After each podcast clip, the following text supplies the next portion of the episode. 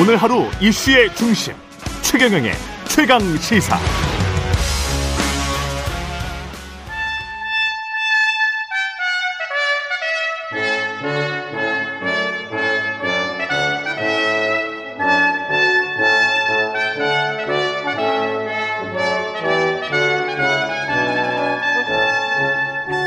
네, 영원한 현역 박지원 전 비서실장과 함께하는 고품격 정치 토크 박지원의 정치의 품격 시즌 2 박지원 전 국정원장 전 대통령 비서실장 나와 계십니다. 안녕하십니까? 예. 날씨가 엄청나게 춥습니다. 오늘 예, 출근하시면서 따뜻하게 입고 나오시더라고요. 예, 예. 춥네요. 그 추운데 전국도 좀 냉랭합니다. 저도 춥습니다.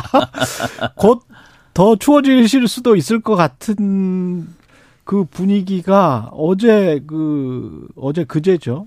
서훈 전 청와대 국가안보실장이 구속이 됐습니다. 예. 예.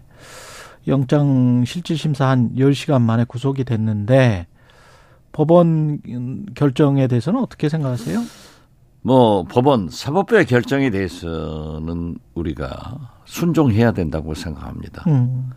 그렇지만은 사실 2000년 남북 정상회담을 준비한 특사로서 서훈 전 실장과 함께 그때부터 일을 했습니다. 북한을 접촉하고 제가 김대중 대통령께 서훈 당시 단장이었습니다. 단장은 국보입니다. 그렇게 남북 관계에 대해서 해박한 지식과 경험과 판단을 가지고 있는 분이 없습니다. 라고 해서 김대중 대통령도 국보급이다. 음. 라고 하면서 당시 국장으로 승진을 시킨 거, 시켰습니다. 사실 어떤 의미에서 보면은 윤석열 대통령도, 어, 대북 접촉을 할 때는 서훈 전 실장 같은 전문가를 앞세울 수는 없지만은 뒤에서 자문은 받을 수 있을 것이다. 주요한 자산입니다. 미국 정보기관도 어떤 의미에서 보면은 북한도 굉장히 아쉬워할 것으로 생각합니다. 예. 이런 분단 국가에서 정권이 바뀔 때마다 남북 문제로 이런 일이 일어나는 것은 굉장히 유감스럽고 잘못됐다. 이런 생각하면서 이러한 인적 자산이 정치인도 아니고 전문가인데 구속이 된 것은 저는 참 이건 아니다 이렇게 생각합니다. 지금 말씀하시는 거는 문재인 전 대통령의 SNS 입장하고 거의 비슷한 것 같은데요, 그죠? 사실은 제가 먼저 SNS에 아, 글을 올렸고 아, 예. 어, 몇 언론에서 보도를 했더라고요. 음. 그런데 문재인 대통령께서도 똑같은 말씀을 하셔서 음. 견해가 같구나 이렇게 느꼈습니다. 네, 거기에 대해서 이제 국민의힘은 과민하게 반응한 거고 어떻게든 자신에 대한 문 전 대통령 자신에 대한 책임을 피하고 싶어서로 해석된다. 이게 박정학 국민의힘 수석 대변인의 이야기인데요. 글쎄요, 뭐 국민의힘의 반응은 음. 정반대이기 때문에 제가 논할 가치를 느끼지 않습니다. 예. 그렇지만은 문재인 대통령이 피하려고 하면은 내가 승인했다. 이런 말씀 하셨겠어요? 최종 승인은 내가 했다. 네, 그렇죠. 예. 그것은 내 책임이다. 내 통치 행위다. 라고 하는 말씀을 하신 것 아니겠어요? 물론 지금 현재 이 정권의 칼날이 용공, 문재인, 비리, 이재명으로 향하고 있지만은 문재인 대통령을 향할 수 있을까? 그것은 저는 의심스럽습니다. 용공, 문재인, 비리, 이재명으로 향하고 그렇죠. 있다. 총체적으로 그, 야당 탄압을 하고 있지 않습니까? 그 검찰 서해 공무원 피격 사건 관련해서는 결국은 검찰이 최종 승인권자라고 스스로 이야기를 한 문재인 전 대통령에게 뭔가 조사도 하고 수사도 하고 뭔가 법적인 조치를 취할까요? 어떻게 보십니까? 칼날은 문재인 대통령을 향하겠지만은 음. 지금 현재 서훈 전 실장을 구속한 것은 최종 책임자라는 판단자라는 그런 문구가 들어있지 않습니까? 예. 그렇기 때문에 저는 거기까지는 향하려고 노력을 하겠지만은 어. 국민 정서도 있고 전직 대통령에 대한 예우가 있기 때문에 하지 음. 못할 것이다. 저는 그렇게 봅니다. 그 구속영장이 발부가 됐단 말이죠. 뭐 증거 인멸의 우려 뭐 이런 이야기가 이제 통상적으로 나오고 있는데 정보 삭제된 그 부분이 가장 이 검찰의 주장에 따르면 정보가 삭제됐다. 예. 그게 이제 그 자진 월북이 아니다라고 생각되는 정보들이 삭제됐다. 뭐 이런 거 아니에요? 제가 또 지금. 그러한 걸 답변하면은 검찰에서는 음? 기자회견에서 증거인멸을 시도했다. 그 이야기도 하더라고요. 그런 예. 건데 예. 지금 저도 이런 답변을 하면은 박지원은 KBS 최강 시사에. 출연해서 증거인멸을 시사 기도했다 이렇게 음. 나오려는지 모르겠습니다. 그렇지만은 저는 방어권 차원에서 얘기를 하는데 예. 서훈 전 실장으로부터 어떤 지시도 받았지 않고 어. 삭제 지시도 없었다. 제 자신도 없었다. 당시 국정원장이셨고요. 그렇죠. 예. 예, 그리고 제가 관계장관 회의나 음. NSC 모든 회의에 참석했지만은 그런 지시는 없었다 하는 것을 저는 분명히 지- 밝히고 모든 회의에 검찰에 참- 나가서도 진술을 할 것입니다. 검찰에 나가서도 진술할 그렇죠. 것이다. 없는 것을 없다고 해야죠. 사실대로 해야죠. 지금 언론 보도에 따르면 검찰은 이렇게 지금 생각을 하고 있는 것 같아요. 23일 새벽 1시에 청와대에서 열린 관계장관 회의, 새벽 1시에 관계장관 회의가 열렸다는데 그, 그. 회의도 제가 참석했습니다. 그 서훈 전 실장이 자진 월북과 배치되는 자료는 삭제하라. 그런 말씀 전혀 없었어요. 아 그렇군요. 그런 말이 있었으면 저도 삭제 지시했겠죠. 음, 감사원의 감사 예, 결과 발표 보도 자료에 의하면은 국방부는 3시에 돌아가서 했고 새벽 3시에. 예. 예, 국정원은 그 다음 날 24일 날 아침 예, 10시 전후에 예. 저는 청와대 회의에 참석했는데 음, 그런 지시가 있었다. 그러면 자, 그 SI 첩보를 말이죠. 예. 어떻게 월북이라는 그러한 관계 부분만 삭제를 시킬 수가 있어요? 음, 일부만. 그렇죠. 일부만 어떻게 예. 삭제를 지시해요?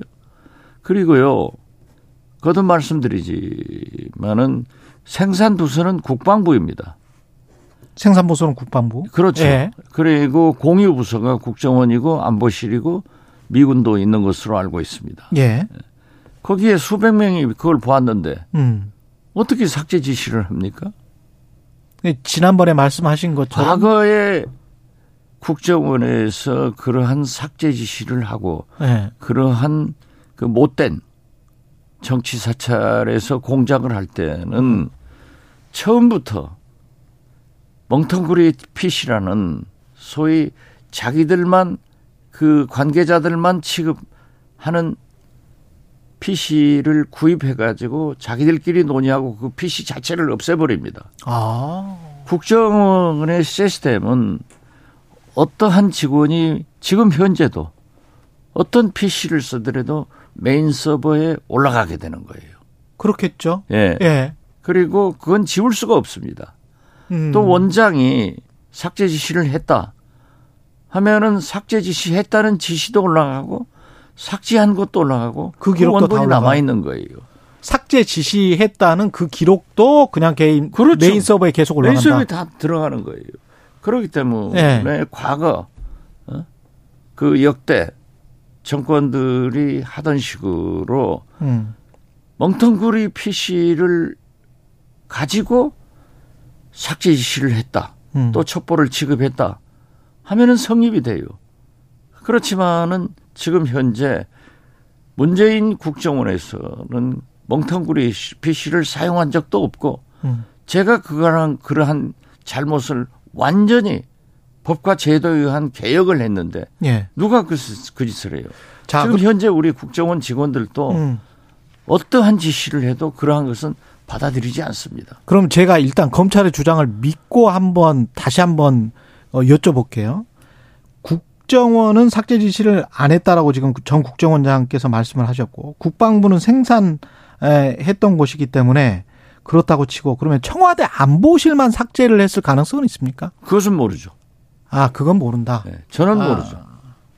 국방부에서 어떤 일이 있었는지, 예. 해경에서 어떤 일이 있었는지 문제는 NSC 또는 관계장관 회의에서 국방장관, 해경청장, 음. 해수부 장관이 보고할 때 들었을 뿐이지 그러한 일은 거듭 말씀드리지만은 국정원은 대북 및 해외 정보를 첩보를 수집해서 예. 분석해 가지고 대통령께 보고하고 예. 정책 부서인 외교부나 국방부나 통일부 등에 지원하는 업무입니다. 어. 그렇기 때문에 감사원에서 검찰에서 생각하는 국정원을 그런 시각으로 봐서는 안 된다 이거죠. 알겠습니다. 그리고 모든 것이 다 기록돼 있어요.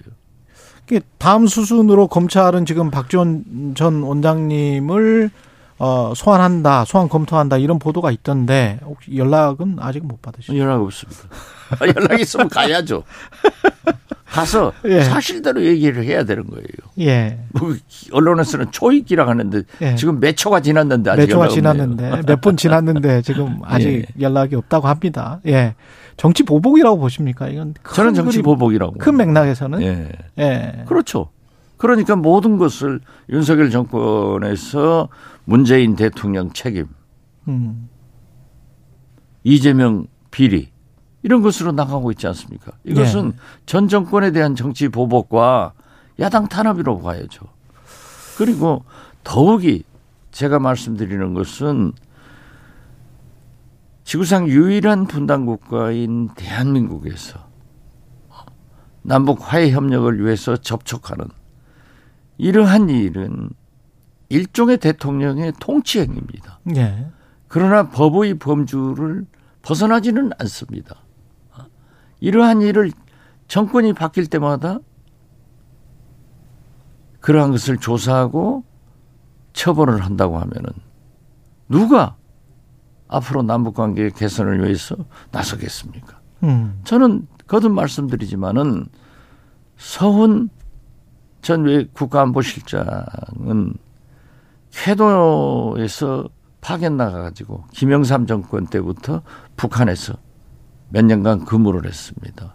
그 후 역대 정권에서 가장 해박하게 대북 문제를 취급해온 남북관계 접촉에 그의 손길이 안 닿은 곳이 없습니다. 전문가입니다. 음. 실무자입니다. 경험자입니다. 정책 판단가입니다. 그리고 가장 중요한 것은 북한의 인적 사항을 그, 그분만큼 파악하고 있는 분이 없습니다. 그래서 저는 윤석열 대통령도 북한과 외교적 대화를 하겠다고 지금 말씀하시지 않습니까? 예. 언젠가 할 때 저는 서훈 전 원장 같은 전문가들의 자문을 구할 필요가 있고 미국의 정보기관도 나아가서는 북한에서도 굉장히 아쉬워할 것으로 믿습니다. 음. 저는 이 전문가를 특히 분단 국가에서 싹을 잘라버린다? 이건 중요한 인적 자산의 파괴로 결국 국익에 반하는 일이다. 그렇게 봅니다. 서훈은 국정원장 등을 했지만은 정치인이 아닙니다. 굉장히 실무적 접근을 하시는 분이에요. 그 지금 저 윤석열 대통령이 출입 기자들과의 아침마다 하는 그 약식 기자회견 이거를 지금 중단을 했는데 신년 기자회견은 얼마 안 남을 것 같습니다만은 한 달 후에 신년 기자회견은 하, 할, 해야 된다고 보세요? 아, 당연히 하겠죠. 당연히 아, 할 연두 교수도 발표하는데 예. 지금 우리나라는 연두 교수 제도가 없지 않습니까? 그렇죠. 예. 그러니까 신년 연두 회견을 통해서 음. 신년을 어떻게 국정으로 이끌 국정을 이끌겠다 하는 비전을 제시하는 거예요. 음. 지금 7, 7개월째 집권해가지만은 윤석열 대통령이 지적받는 게 뭡니까? 내가 대통령 5년을 어떠한 나라를 만들겠다. 이 비전 제시를 하고 있지 않지 않습니까? 예. 그렇기 때문에 암울한 거예요. 장관도 뭘 하는지 모르는 거예요. 그런데 신년 기자회견을 통해서 반드시 신년에 어떤 비전을 제시해야 된다. 저는 그렇게 봅니다. 예. 저는 뭐 도스태핑도 했으면 좋겠는데 음. 안 하신다고 하니까 뭐 대통령이 안 하면 그만이죠 뭐. 그렇죠. 근데 그 도스태핑이랄지 뭐 이런 거는 지금 중단을 했습니다만은 관저 정치라고 해서 그 아마도 당권 주자가 될 만한 분들을 이렇게 한두 분씩 그리고 이제 언론에서는 이른바 이제 윤회관이라고 불리는 분들을 만나요. 관저 정치는 역대 어떤 대통령도 했습니다. 예. 그런데 그것은 자기 식구들끼리 또는 야당 대표를 음. 또는 시민사회단체 사회 원로들을 많이 만나는 겁니다. 예를 들면 김대중 대통령은 김수환 추기경님, 강원영 목사님, 음. KBS 박권상 사장님 이 세 분을요 가장 많이 만났습니다. 한두 달에 한 번씩 만나는 거예요. 아. 그래서 예. 여러 가지 여론을 들으시는데 예. 윤석열 대통령은 문재인 대통령은 사람이 먼저다. 김대중 대통령은 국민이 하늘이다. 이런 생각으로 정치를 하셨는데 윤석열 대통령은 윤핵관이 먼저다. 먼저 만들었더라고요. 그리고 뭐 김기현 의원, 뭐 주호영 원내대표 다 만나야 되는 거예요. 근데 그런데 필요에 의거해서 논의를 했는데 예. 밖에 나와서 다 까발리는 거예요. 의원들이 예, 예. 그 만난 사람들이 예. 그뭐 정치적 술수로 까발리는지 음. 그것도 있겠죠. 정치라고 본인의, 하는 본인의 것은 입지 같은 것? 본인 입지를 그- 내가 대통령한테 갔다 왔다 이걸 음. 자랑해서 해버리면은 안 가신 당권 주자들. 의원들은 예. 뭐예요? 당권 주자들은 또 하나씩 불러갈지 몰라요. 어. 저는 윤석열 대통령이 세 가지를 하면은 굉장히 지지도가 올라갈 거다. 뭐요? 두 번째 관저포옹은 이재명 대표하고 해라. 그러면 협치가 시작되는 거예요. 자, 도스태핑 안 한 MBC 기자의 등을 한번 때리면서 잘하자. 그런 모습이 TV에 나가면 아 계란말이와 진짜 언론 자유를 김치찌개 같은 거. 보장하는구나. 예. 이렇게 말씀하실 거고 예. 12구 이태원 참사 해결을 위해서 이상민 장관을 해임하고 그 유족들을 한번 만나시면은 엄청나게 지지율 올라갈 것이다. 예. 국민들의 윤석열 대통령에 대한 불만이 봄에 눈 녹듯 녹아버릴 거예요. 그리고 지지도가 확 올라갈 거예요. 그렇게 그런 정치를 해야 돼요. 감동의 정치를 해야 돼요. 지금 세 가지만 하면은 경제도 외교도 대북 문제도 여야가 맞대고 함께 풀어나갈 수 있는 음. 그런 공감의장이 되지 않느냐 저는 그렇게 말씀드려요. 세 가지 하시라고 그러세요. 예. 지금 말씀을 하셨으니까 못하는 뭐 예. 제가 뭐 뭐라고 말할 입장은 아니고요.